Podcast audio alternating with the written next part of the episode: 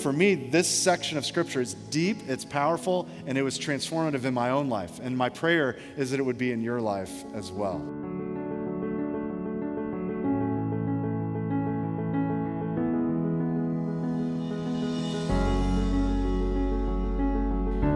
You're listening to Galatians, a sermon series preached in the fall of 2019 at Shoreline Church.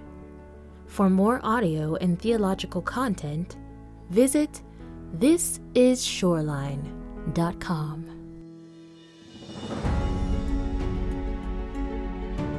Every day, we are faced with a decision to place our faith in one of two places. We have a choice to put it either in our circumstances or in the truth of Scripture. One of these two will take the higher place of authority in every one of our lives.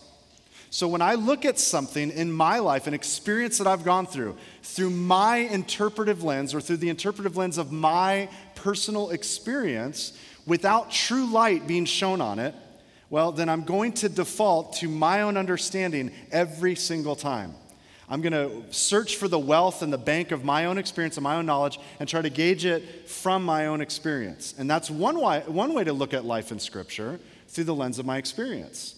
The other option is to look at my experience through the lens of Scripture and thus, I view my circumstances and I view my experiences in the light of the Word of God, not the Word of God in light of my experiences. Does that make sense? Are you following what I'm saying? So the Scripture itself becomes the judge, and my experience is the one put on the witness stand, not the other way around. You guys follow me? So when Scripture disagrees with my experience, I'm forced to either change the perception of my experience and align it with Scripture, or I have to change my perception of Scripture. Now, there are situations where we have to admit we may have mis- misinterpreted the Bible. Uh, we may have completely misunderstood it. And so I'm not referring to moments where our interpretation is just weak or heretical. Okay, in those instances, we do need to change our understanding of the word. But when it comes down to either my view or Scripture as the highest authority, I have to submit my view, as uncomfortable as it may be, I have to submit that to Scripture.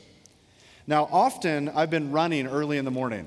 Uh, and and I'm, I'm not doing that because I have a death wish. I'm doing that because I actually want to um, be serious about beating my body and making it my slave, and I'd hope to live past 50. So I'm trying to do something fit and, and fitness oriented. And before this time change last night, which wasn't that glorious? Uh, this is great. That's why we're all here today and happy. So, before the time change, though, it was dark. It was very dark. And so I found myself running often on these different nature paths in East Bradenton. And so I just had this thought one day.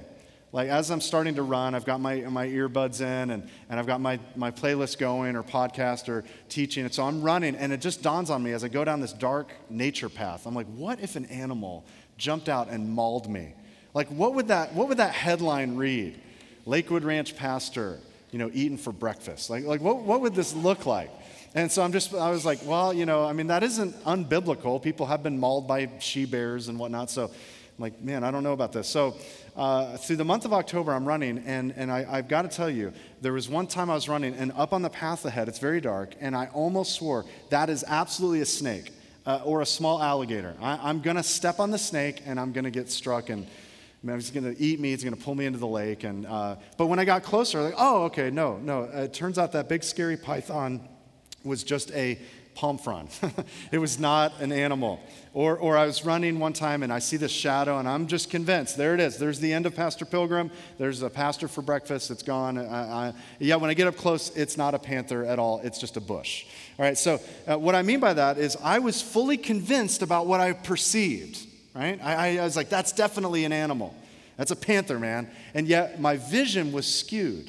I, I was in the dark. And it wasn't until there was light and understanding that I could see the forest for the trees. So my experience had to bow to the greater light. Does that make sense? So my experience has to bow to Scripture. Uh, the Bible's not on the witness stand with my experience as the judge. And this concept that we're talking about is what the reformers called sola scriptura. The idea that Scripture alone was the highest authority. Sola Scriptura is a message that the church needs today. Amen? We need to come back to the sufficiency and the authority of Scripture greater than our own experience. It's a message we need to hear today, as uncomfortable as it is. It's a message that the church needed uh, in the days of the Reformation in the 15, 1600s. And it was a message that the church needed in the region of Galatia in the first century. You see, Paul the apostle, the apostle sent by God and not by man, is going to continue his argument in Galatians uh, against the Judaizers. We've learned that those are simply the group of the circumcision who taught that you must keep the Old Testament law in addition to faith uh, in order to be saved or sanctified. And so in Galatians chapter 3 and 4, where we're going today in the next few weeks, Paul the Apostle unpacks some of his, you could say, his most theologically deep concepts in perhaps all of his writing. So I'm glad for the time change. We're going to need the extra help today and the next few weeks um, to really lean forward in our study and grasp what Paul is saying through this section of Scripture. Because listen, when we grasp it, man, it is revolutionary.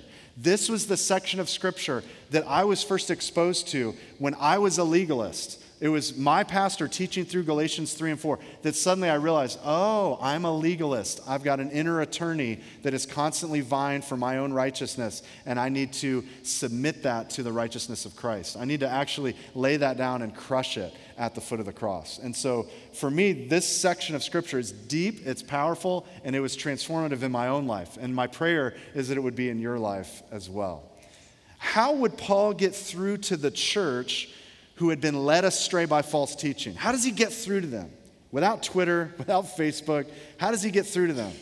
Well, he's going to use a very wise strategy at the beginning of Galatians 3 that I would encourage actually every parent of teens to employ.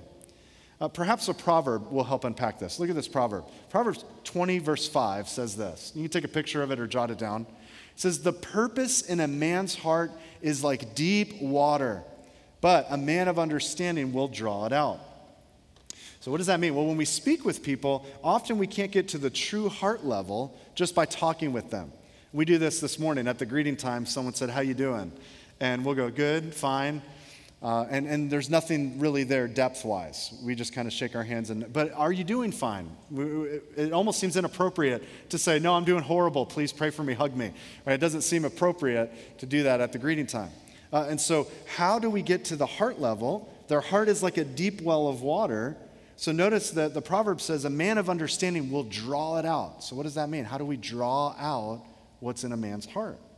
Well, you ask them questions. So, when parents of teenagers say, My kids never talk to me, uh, I would venture to say, Well, start asking questions. Begin to ask questions. And don't only ask yes or no questions. Did you have a good day? Yes. Are you doing good? Yes, right? So we ask deeper questions and we find out someone's heart by inquiry. So here in chapter 3 of Galatians, Paul uses the same method by asking six questions that appeal to the Galatians' experiences. He says, Hey, you, you think that you can be justified this way. Can you be sanctified this way? So he begins to ask them questions to draw out their experience. He doesn't shy away from that, but he asks them to draw out their heart purpose.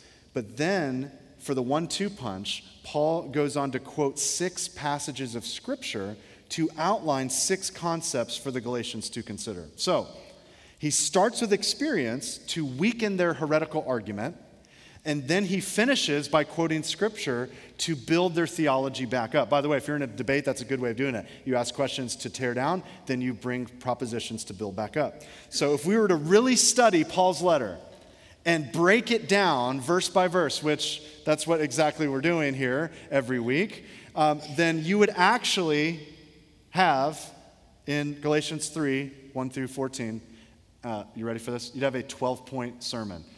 So, guess what we have this morning? You guys got the extra hour of sleep. We have a 12 point sermon here. I hope you had your coffee. Okay, so here's where we're going this morning. First, we're going to see six questions based on experiences, verses 1 through 6 and six considerations based on Scripture. We still need time for communion, so we're going to move quickly through them. Let's dive right in and look at the first of the six questions that Paul asks. Look at verse 1, and here's the first question O foolish Galatians, who has bewitched you? Who has bewitched you? You can almost hear the intensity, the passion in Paul's voice.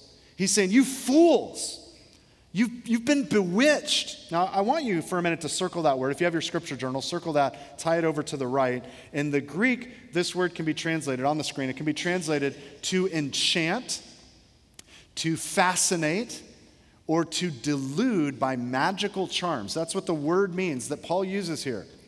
So many believe, many believe that the word that's used here is linked to a superstition that's still held by many people today in the world. And this superstition is called the evil eye. Maybe you've heard of that. Many people in the Greek community still believe in the evil eye. And the idea behind the evil eye is that someone can pronounce a curse on you just by looking at you uh, with an eye of malevolence, with an eye of, of envy or disdain. Uh, and so there are things that you can do to kind of ward off that curse because if you don't stop it, you'll receive it. And so, actually, in fashion, there's an eye now. A lot of ladies are like, yep. All right, there's an eye now that you can wear. And the idea behind it, with, with kind of pagan background, is that that eye will capture the stare that an evil person gives to you, and it'll catch that and deflect that. Uh, almost like wear this charm and you can uh, ward it off. But when we think of this word bewitching, one way to translate this is to be hypnotized. To be hypnotized. You can almost see this as a play on the word eye, which Paul mentions in the second half of the verse. So here's what one person said Paul could be saying it like this Who could have succeeded in bringing you under the spell of an evil eye when directly before your own eyes stood revealed the crucified Christ? In other words, he said, How could you have been enchanted by some other gospel when you seemed to fully understand the work of Christ on your behalf at Calvary? Before your eyes, church, Jesus was publicly portrayed as crucified. Now, when he says that, here's what he's not saying. He's not saying you actually were there at the cross. You were eyewitnesses in Jerusalem. That's not what he's saying. You don't have to be an eyewitness to then have faith, right? Because there were many there on that day who wagged their heads and, and did not believe. So it doesn't mean you have to be an eyewitness of the cross to be a believer. When Paul says you, you remember he was publicly portrayed, that's a phrase in the first century that you would use to put up a public announcement. So when you wanted to give a, a, a sale of an auction, kind of like today, we put them in the, the yard signs with arrows. Some of them are handmade. We put them in the yard and we're like, take a left here, there's an auction, and then, you know, go down the right street and you'll find the, the sale. Um, here in Florida, we don't really have garage sales because no one parks cars in garages, I guess. But anyway, yard sale, garage sale um, carport sale. Uh, you guys get the idea. Um, but he's saying, You've read the notice, church. You heard the proclamation of the gospel. So you're without excuse because the gospel message was clearly proclaimed to you.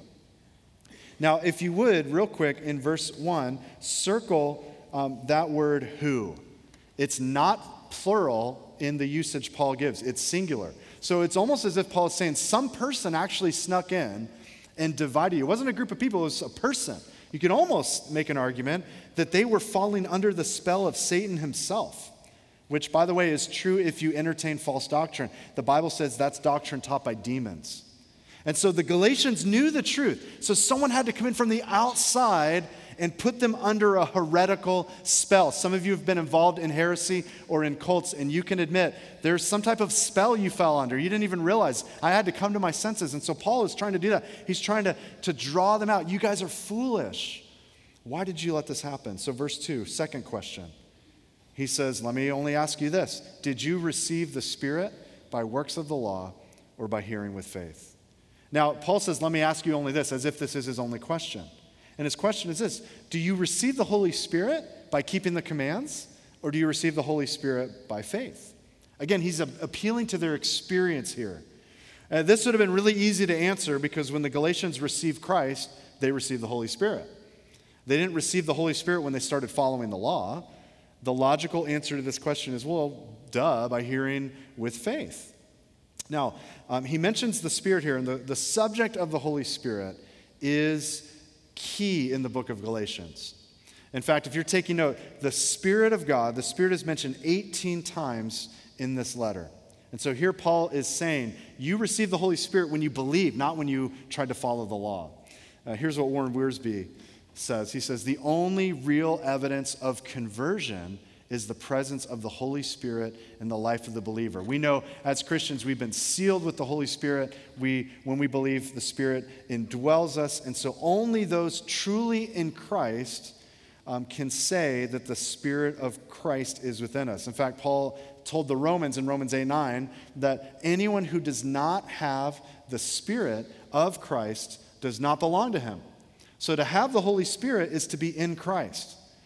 So, do we receive the Spirit by keeping the law or by faith? Well, it's an obvious question. It almost seems embarrassing to ask it, like so elementary that it's awkward to ask this question. It's kind of like, why do I even answer that? Like to ask the question, does Tampa Bay have a good football team? Right? It's just like, no, of course not. why would you even ask that? Uh, do, are you, do you watch the games? I didn't think so. So uh, then we get to Paul's third question. If you're a Bucs fan, we still love you. Uh, the third question is in verse 3. Look at verse 3. Paul says, Are you so foolish? You got to love Paul. Are you so foolish? Now, the word here, and the word in verse 1 for foolish, is not the same curse word that Jesus forbid in the Sermon on the Mount. Remember that? In fact, when we read this through, maybe someone thought, wait a minute, we're not supposed to call our brother a fool, raka. Well, that word, fool, that Jesus uses is different. Jesus is referencing someone who is a godless moron, right? That's we shouldn't call someone that. You godless moron. That's not what we're to call someone in traffic, okay? We don't do that. Um, Jesus said not to do that. But here, the word Paul uses is a totally different word. Um, you could translate it spiritually dull, okay? Spiritually dull. Wow. Consider that for a minute. The Judaizers had come along and cut in on the believers who should have known better. So, what that means is they weren't safeguarding the gospel, they weren't paying attention to the sideline chatter. And so these ideas crept into the church and eventually seduced the church and put them under a captivating smell, uh, spell. And they should have been able to smell it like cigar smoke at a daycare. If you're ever dropping your kids off at daycare and you smell cigar smoke, chances are there's going to be a response in you, right? Uh, what do you do when that happens? You're first going to say, I recognize something's wrong. And you're going to smell it and go, Where's that coming from? That doesn't belong. The second step is you begin to search out where the source is. And when you find the source, you either slap the person, right, or you take your kids out of that daycare. You remove the problem or you remove yourself from the problem, maybe both. So Paul is saying, Are you so foolish? Are you so spiritually dull? How could you have let someone come and mislead you when you knew better? You've come to this place of maturity. Why are you still allowing these simple heresies to take you offline? Now, notice the fourth, fourth question Paul asks them. It's the second half of verse 3. He says, Are you so foolish? And then he says this question number four Having begun by the Spirit, are you now being perfected by the flesh? In other words, in your sanctification, uh, keeping the law, trying to keep the law to stay holy, uh, is missing the mark. You began with the Spirit in your justification, you got to continue with the power of the Holy Spirit. The Living Bible paraphrases this verse. I don't quote it a lot, I have to be careful with paraphrases, but I like the way it paraphrases. It says, For if trying to obey the Jewish laws never gave you spiritual life in the first place, why do you think that trying to obey them now will make you stronger Christians. That's what they believe. If I just keep the law perfectly, then I'll have more sanctification, more holiness. But if the Holy Spirit regenerated us and was the active agent in our justification, why would we seek to turn to the law for our sanctification? The flesh will not perfect us. According to Paul, it's just going to sink us. I mean, we could spend an entire sermon series on this idea alone, having begun in the spirit and trying to be perfected in the flesh. We could talk about a lot of church movements having begun in the spirit, now they're trying to be perfected in the flesh. We don't have time for that. We have to move on. But look at the fifth question in verse 4. Paul says, Did you suffer so many things in vain, if indeed it was in vain? Now, follow Paul's train of thought here, guys. He's saying to step out of Judaism and into trusting Christ would have meant bitter persecution for the early church. That, that would have been incredibly intense. So, all of their suffering at the hands of Jewish persecutors would have been in vain if they went back to the law. That would have just proved their persecutors correct. if they went back to the law. Remember, this is a region, Galatia is a region in the world where in his missionary journeys, Paul faced some of the bitterest and heaviest persecution. You can read about it in Acts 14, but at one point the Jews stir up the crowd against Paul. And in the city of Lystra, they actually provoke the crowd to stone him. I mean, so he was actually, I mean, if you played airsoft or, or paintball or you've accidentally been hit by a stone before. This is men full on tossing stones. Well, tossing's even kind of a weak verb. Hurling stones at you, right? Eventually killing you and laying the stones on top of you in a heap. And the book of Acts seems to hint that that's kind of what happened to Paul. He's laying there, left for dead, pile of stones on top of him. And yet the brothers pray for him and he kind of revives and gets up. And at that point, I've said this before, at that point, I'd be like, all right, well, we're done with Lystra. Let's just shake the dust off of our feet for that city. And are there any other cities in town? Can we go reach? And yet, Paul goes back into the city of Lystra. That may have been an impact in the life of young Timothy, who eventually began to follow Christ and follow Paul. So, surely the first believers in the same region would have suffered much for their faith in Jesus at the hands of these Jewish persecutors. But Paul says it wasn't in vain. I like that he says, if indeed it was in vain. He's holding out hope that the Galatians will abandon their false legalistic doctrines and continue to trust in Christ. I like that hope that Paul has. We need that hope when we're speaking with people. Uh, if, if indeed it is in vain, maybe it's not in vain, so there's still hope. Now, the sixth question is found in verse 5. Paul says this Does he who supplies the Spirit to you and works miracles among you, does he do so by works of the law or by hearing with faith? Paul's question is straightforward Who supplies the believer with the Holy Spirit? Who is that? That's the Father, that's God. How does God send His Spirit? Does He send His Spirit as a gift or as a wage? Obviously, as a gift, and that gift is a result of faith. The same with miracles. Miracles come as a result of faith, not obeying the law.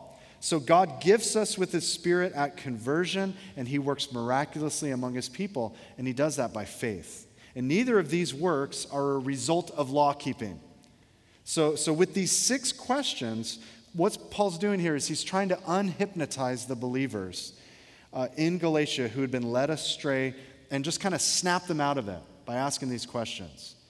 If you've ever been in a disagreement, sometimes the best way is just, you know, let me just ask some questions to get to the, the heart issue, to draw out the understanding. And so he uses their experiences back against them to reveal the folly of their new views. And he could have left it there. But now, Paul's whole point in the next section, starting in verse 6, is a case study of Abram. Look, look at Abraham, verse 6. Just as Abraham believed God, and it was counted to him as righteousness. Uh, Paul begins to mention Abraham, and his argument is that before the law was given, before the law even showed up with Moses, Abraham believed God.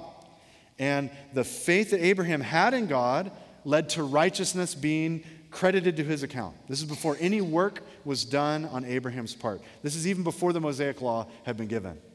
And so, starting in verse 7, Paul moves from the subjective to the scripture from, you could say, from emotion to exposition. Uh, we do not, again, base scripture on our experience, but our experience on scripture. And the Judaizers would no doubt have tried to bring up Abraham and circumcision as maybe a tool in their own arsenal. And so Paul says, okay, you want to bring up Abraham? Let's bring up Abraham. Let's bring it back to our father. Now, I can imagine the legalists here saying, well, you know what? We have scripture. We have scripture to back up our doctrine. Uh, what do you have, Paul? And Paul says, okay, yeah, let's look at Scripture and let's see how you're misinterpreting that Scripture. Uh, by the way, when people who hold to false doctrine misuse, they might say, oh, I have a Scripture for that, but they misuse proof texts, which means they're just kind of a string of verses kind of brought out of context. And they kind of take the Bible and do Bible origami. Okay, that is not faithful exegesis. That's not faithful exposition. That's not faithful teaching. Many people are led astray when the Bible is misquoted. Okay? It's, it's, it's wrong. It's cringy. Okay? My kids tell me that when I use the word cringy, that's cringy. Okay? But it's more than cringy, it's wrong, it's reprehensible. Because you're leading people astray through misquoting scripture. So, Paul bringing up Abraham would have surprised the Judaizers who kept misquoting scripture and misrepresenting Abraham. Here's what David Guzik says about this. He says, generally speaking, ancient rabbis did not really admire Abraham's faith. They believed he was so loved by God uh, because he was thought to have kept the law hundreds of years before it was given. For these and other reasons, when Paul brought up Abraham, it would have been a complete surprise to his opponents who believed that Abraham proved their point. So now we consider six scripture references and statements that Paul uses to build his argument. And so let's kind of walk through these one by one. If you're taking note, we're going to jot these down. We actually have a scripture reference in verse 6, but we're going to bring that up at the end. So let's start in verse 7 and see the first one. Then I think we have it on the screen. Number one, uh, Paul's statement is that those of faith are the sons of Abraham. Genesis 12, 3. Look at it, verse 7. He says, Know then that it is those of faith who are the sons of Abraham. And the scripture, foreseeing that God would justify the Gentiles by faith, preached the gospel beforehand to Abraham, saying, In you shall all the nations be blessed. So then, those who are of faith are blessed along with Abraham, the man of faith. This is a reference to Genesis 12 3. And there, God makes a covenant with Abram, saying that I will bless you so that you'll be a blessing to others. He says, in fact, all the nations of the earth will be blessed through you, Abraham. And, and guys, this, according to Paul, is the gospel preached beforehand to Abraham. You might say, how is that?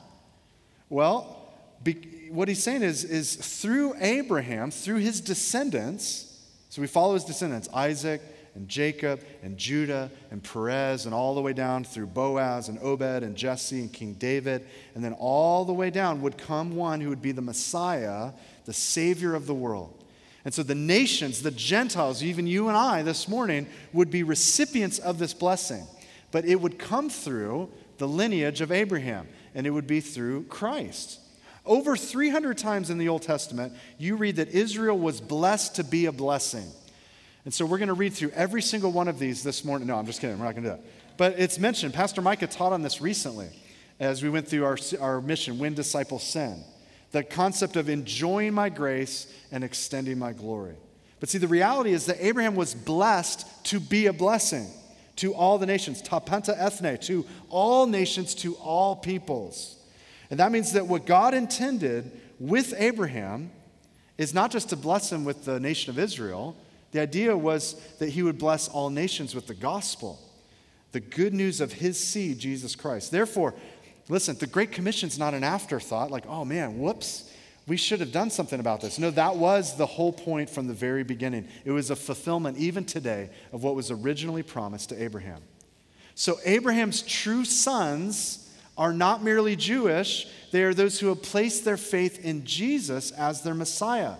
So, listen, your genetics might qualify you as a physical son of Abraham, but not a spiritual one. So you know this. We grew up, if you grew up in church, we used to sing this almost every week. It was one of my favorites. This is a classic request in kids' ministry. Father Abraham, you remember this? I'm not going to sing it for you, but Father Abraham had many, maybe we should. I don't know. Micah, should we? No.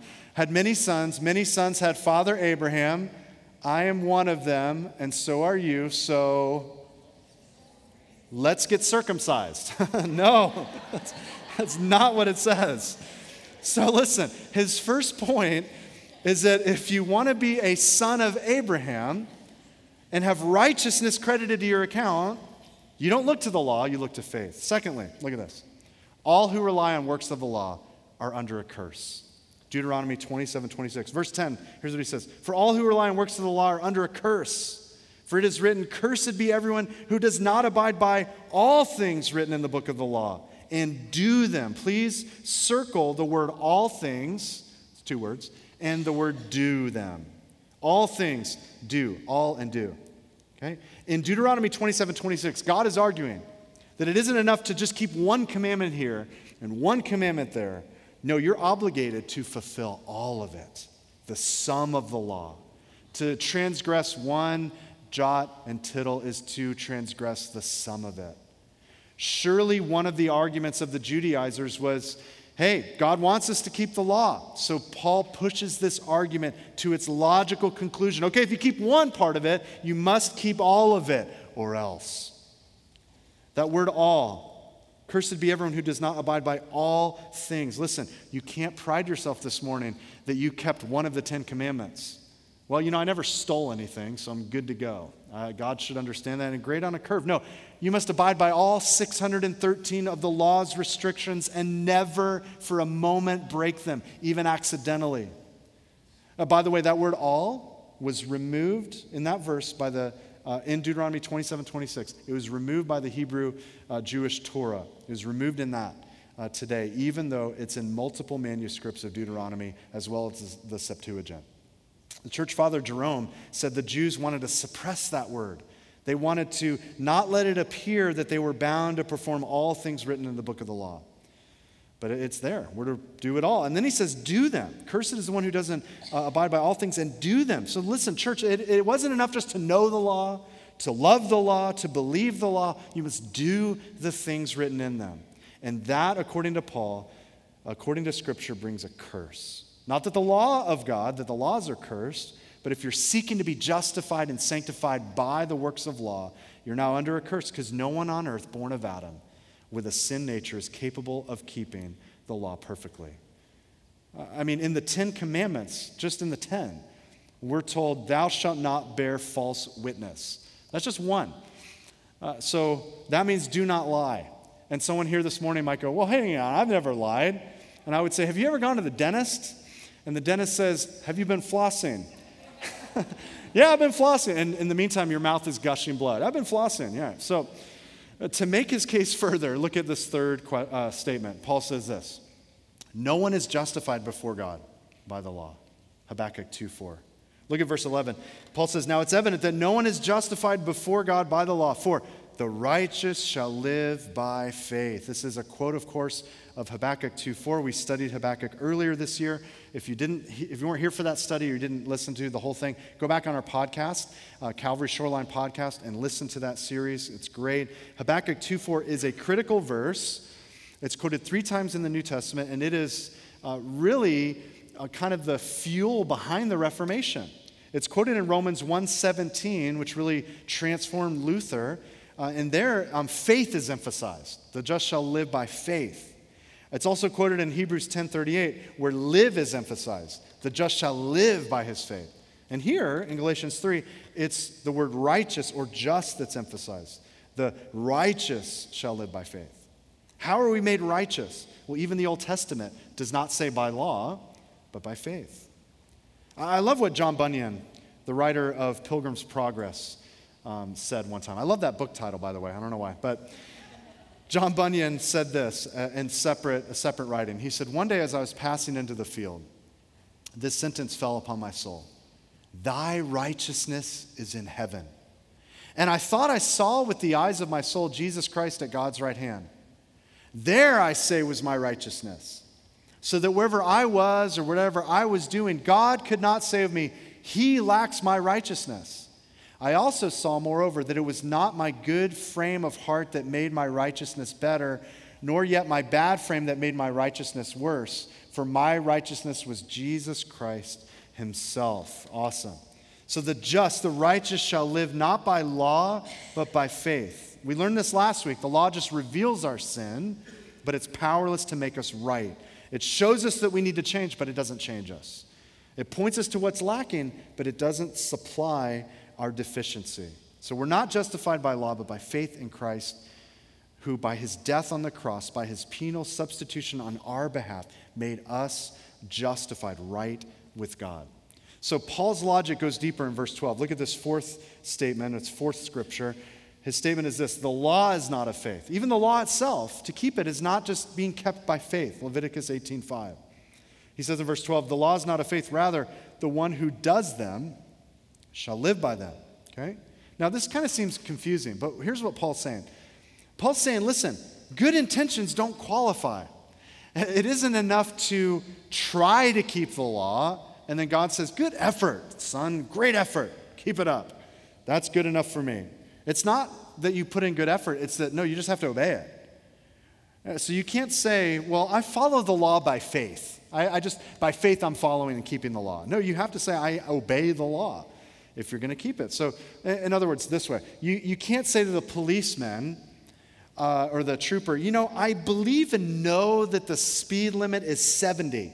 And, officer, I have faith in the speed limit. I absolutely believe in it and trust it. But I've tried very hard to keep my vehicle under 120 this morning. And, and but yeah, I mean, it's a V8 engine officer, and so it really is smooth at 120, right?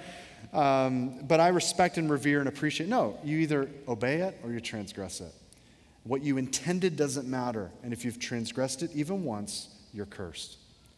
Do you feel with me this morning as if Paul has pushed us into the grave with this argument? That if we held this argument, we're hopeless, we're sunk, we're beyond repair if this is what we're hanging on to for hope. I think that maybe you have that same feeling that he's just dug the Judaizers into a grave and there's no way out. But look at his fifth point in verse 13 on the screen. He says, Christ redeemed us from the curse of the law by becoming a curse for us. He says, For it is written, Cursed is everyone who is hanged on a tree. Deuteronomy 21 23. You see, the curse of the law is death, which is the penalty for those who break the commands of the law. But Christ has redeemed us from death by being put to death in our place. So, in the law, when a criminal was condemned to death, that was one thing. But when you were hung upon a tree, it was a special sign that you were actually accursed. Worse than the death penalty was to be hung on a tree. And when he says hung, he's not meaning strangulation from a rope on a tree, but the ultimate disgrace of having a dead corpse, your corpse, suspended upon a tree, exposed to shame and humiliation and horror, as well as the elements. This was among many other reasons why crucifixion was horrific to the Jews. But both Acts chapter 5 verse 30 and 1 Peter 2:24, I'll say those again. Acts 5:30, 1 Peter 2:24 both mention that Jesus was hung upon a tree in this manner. Jesus became cursed to death so that he could redeem us from the curse of death. So when we see the word redeem, please circle that. It means to buy back or to pay a ransom. So Jesus didn't just come and live a good life and then God said, okay, you know what? I'm just going to cancel it. I'm just going to remit the debt. Uh, I'm just going to forgive it and overlook it. Like, it's fine. It's, it's good. We're just going to just pretend it never happened. If that were the case, then you and, I, you and I may still fear the wrath of God looming overhead. Well, what if God gets kind of angry and says, yeah, actually, I want that debt paid? No, see, church, God didn't remit or cancel the debt because of Jesus. No, Jesus paid the debt in full. The debt was satisfied. We sing that in one of our hymn lyrics. The wrath of God was satisfied. Uh, some people in the church today wanted to change that lyric, um, but we still affirm the wrath of God was not kind of just turned away, like, yeah, we'll just kind of ignore the wrath. No, it was fully satisfied. The debt was fully paid. Here's what Spurgeon said He said, Jesus Christ, our Savior, drank the veritable cup of our redemption to its very dregs. He suffered beneath the crushing wheels of divine vengeance the same pains and sufferings that we ought to have endured. He bore our sins that we might that he might bear them away by the fact of bearing them himself. And this is the central doctrine of the gospel. Isn't that amazing grace? You and I have been set free. We don't have to wonder is that debt going to come back and be owed? Like is it true? Is it real? Yes. Amazing grace. And so, the sixth idea that Paul shares with them in verse 14 is this on the screen. He says, In Christ, the blessing of Abraham comes to the Gentiles by faith.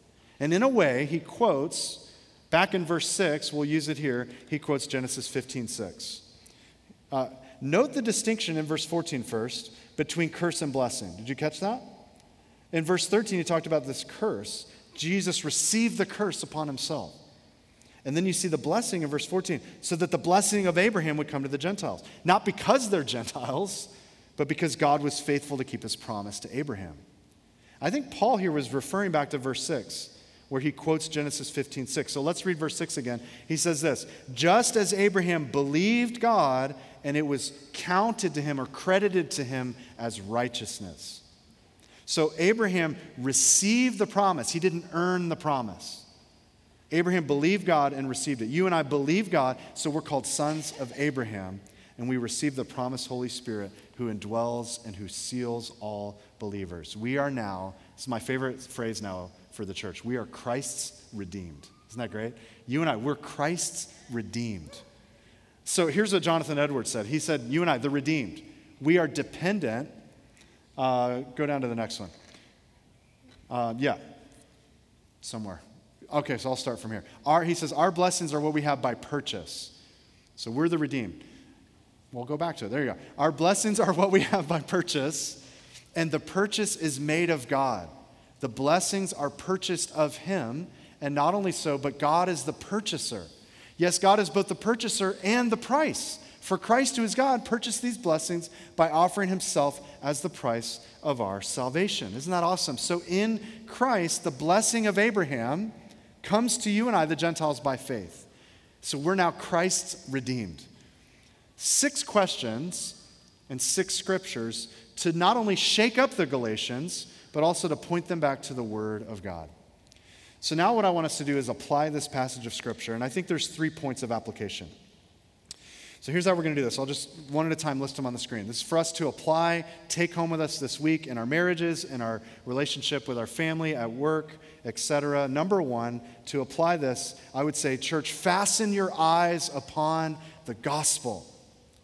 See, the Galatians took their eyes off of the publicly portrayed crucified Christ, the gospel message, and they allowed other influences to come in, to creep in, to cast doubt, and eventually convince them of heresy. This is always the tactic of Satan. Since the Garden of Eden, Satan has consistently cast doubt on the Word of God.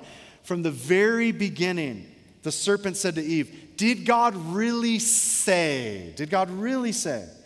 When we allow other influences to cast doubt on God's Word, we can become deceived. It's only a matter of time before we believe anything and everything. I read this week about a group known as the Movement for the Restoration of the Ten Commandments. You ever heard of them? They were really popular in the, in the late 80s, early 90s in Uganda. The Movement for the Restoration of the Ten Commandments. They broke out of the Roman Catholic Church in Uganda in the 80s. And their belief was that they strictly followed the Ten Commandments in order to avoid damnation in the apocalypse.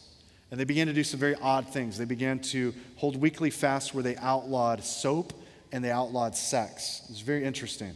And this cult began to unravel when they um, predicted the end of the world at the turn of the millennium. And they were, of course, wrong. And the leaders predicted the end of the world. It didn't happen. And so the leaders wanted to invoke the end of the world. And so there was a mass murder involving poisoning, stabbings, and eventually a massive church fire. 500 people died, or you could say were killed, in the second largest cult mass death behind Jonestown.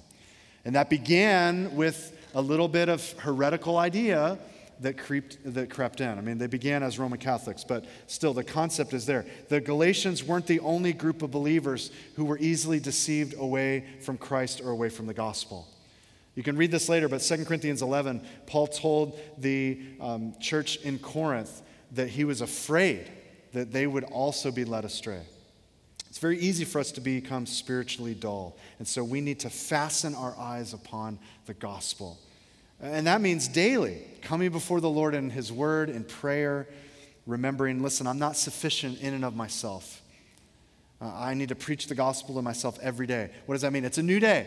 It's a new day. So there's new mercies for today. And, and I'm not going to exhaust God's mercy today. So I need to trust in his finished work in my, in, on my behalf for my righteousness today. I need to rest in him, not on my achievements. I need to submit all my frustrations and all of my criticisms of others. I need to submit that to him. I need to see my sin and all the other people's sin around me that I'm so quick to notice in light of the crucified Christ. So when we fasten our eyes upon the gospel, uh, we will not be as easily deceived by some other gospel. Secondly, to apply this, I would say this since we're talking about experiences in Scripture, you need to submit your experience to Scripture. We began the sermon that way, but the Galatians were submitting to false teaching, and Paul had to pull out the Old Testament to bring reproof and correction to them. And so, though he appealed to their experiences and exposition, it was the timeless Word of God which truly brought the impact. So when we come to an experience that causes us to question what we believe about Scripture, we must have the humility and honesty to recognize maybe I don't fully understand what the Scriptures are teaching on this circumstance. It doesn't mean that the Bible's outdated or the Bible's wrong and the Bible's full of errors. And I like what the culture's doing, so let's just let's make an edited version of the let's tear out this page. That's bad. Uh, no, what does it mean? It means I'm running on a path and it seems like something's wrong. But then when I realize all of Scripture, I go, oh, okay, now I get it. Now I understand it. And I need to study and read it more, not less. You follow me? So a lot of people believe that, hey, the Bible condones slavery. And they would even quote the Bible in their own defense. But that doesn't mean those people were right. That doesn't mean the Bible condones slavery. It means that slave owners were misusing Scripture to propel their sinfulness forward in daily living. I mean, even Satan can and did quote Scripture to his advantage when it meant coming face to face with Christ. So I don't particularly like the fact that the Bible says certain things that maybe I'd be more open to. I don't, I, I don't like that. But I, I, that, what I like is irrelevant, right? I have to ultimately submit my views to Scripture, and then that's my view now because that's what Scripture teaches. And so when the Bible says something we're uncomfortable with, it's we who must adjust, not what's clearly taught in the book. So listen, beware of the Bible quoted out of context. Beware of those who encourage you to edit the timeless truth and say, well, that was just Paul in the first century. That was just cultural. That, that was, that's outdated. we have progressed beyond that now. Uh, don't allow the Word of God to bow down and serve your cultural flavor of the month. Submit your experience to Scripture. Thirdly, I want to challenge us as a church to give thanks to God. I heard some of you almost cheering when we realize what we have in this passage, what we have in Christ. In light of being redeemed, may we meditate on Colossians 1 12 through 14, where Paul said that he gives thanks to the Father who qualified you to share in the inheritance of saints in the light. Uh, he's delivered us from the domain of darkness. He's transferred us to the kingdom of his beloved Son, and whom we have redemption, the forgiveness of sins. We should give glory and thanks to God. A Christian life filled without gratitude, just missing gratitude, is a contradiction in terms. You and I, church, we've been released from the greatest debt ever owed on earth. How can you not glorify God and thank Him? John Flavel said this Be convinced that one act of faith in the Lord Jesus pleases God more than all the obedience, all the repentance, all the strivings to obey the law through thy whole life can do. And thus you have the first special fruits of Christ's priesthood in the full satisfaction of God for all the sins of believers. We need to give thanks to God who has redeemed us from all of our sin. Amen. As we close this exposition of God's word, I'm going to invite our worship team forward. And we're going to be singing a hymn that we know, How Deep the Father's Love. It was written by a Brit named Stuart Townend. And he wrote this in 1995. So it's a modern hymn. And he wanted to write a hymn from God's perspective what it cost the Father to send his Son to the cross, and how we are complicit in the death of Christ. And so, when asked, why did you write How Deep the Father's Love? Here's what Stuart Townend wrote on the screen. He said, The danger now in our community today, our culture today, is that we're so focused on the experience that our worship can become self seeking and self serving. When all of our songs are about how we feel and what we need, we're missing the point. There's a wonderful, omnipotent God who deserves our highest praise, and how we feel about it is in many ways irrelevant. I want to encourage the expression of joy, passion, and adoration, but I want those things to be the byproduct of focusing on God. I don't want them to become the subject matter.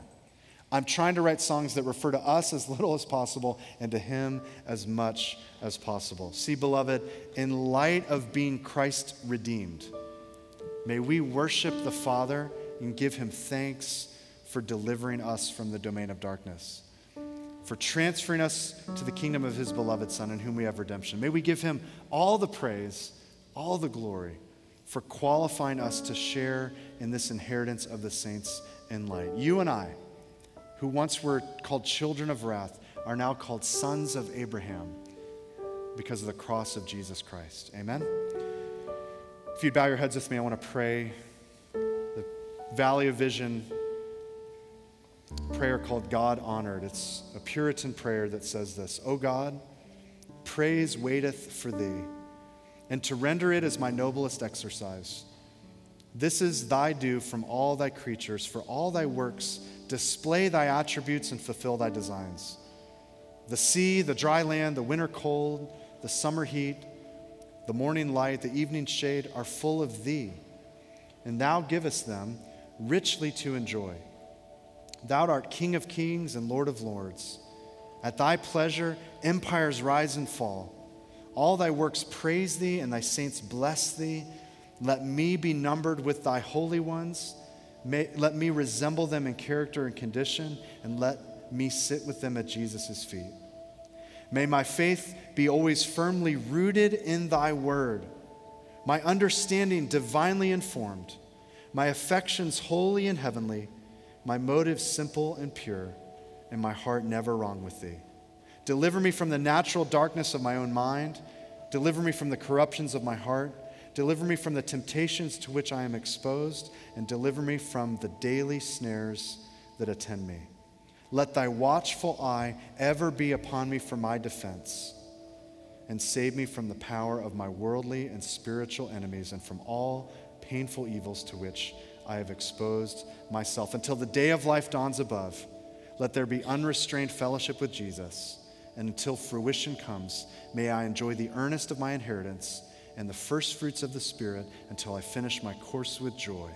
May I pursue it with diligence. Father, that's our prayer today that we, Lord, would be settled in our faith, that we would trust in the finished work of Christ on our behalf, and that this morning, as we worship you, as we um, distribute these elements, Lord, and as we hold on to the bread and the cup and in just a few moments, Lord, partake of the communion table. We ask, Lord, that you would remind us of what you've done, how deep your Father's love for us, and that we would worship you in spirit and in truth. We love you. We worship you. It's in Christ's name we pray. Amen.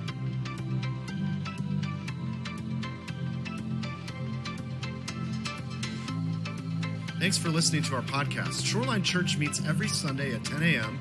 at the Lakewood Ranch YMCA. You can get more content and more information by visiting thisisshoreline.com. If you have any questions or any prayer needs, please don't hesitate to email us at info at calvaryshoreline.com. God bless you.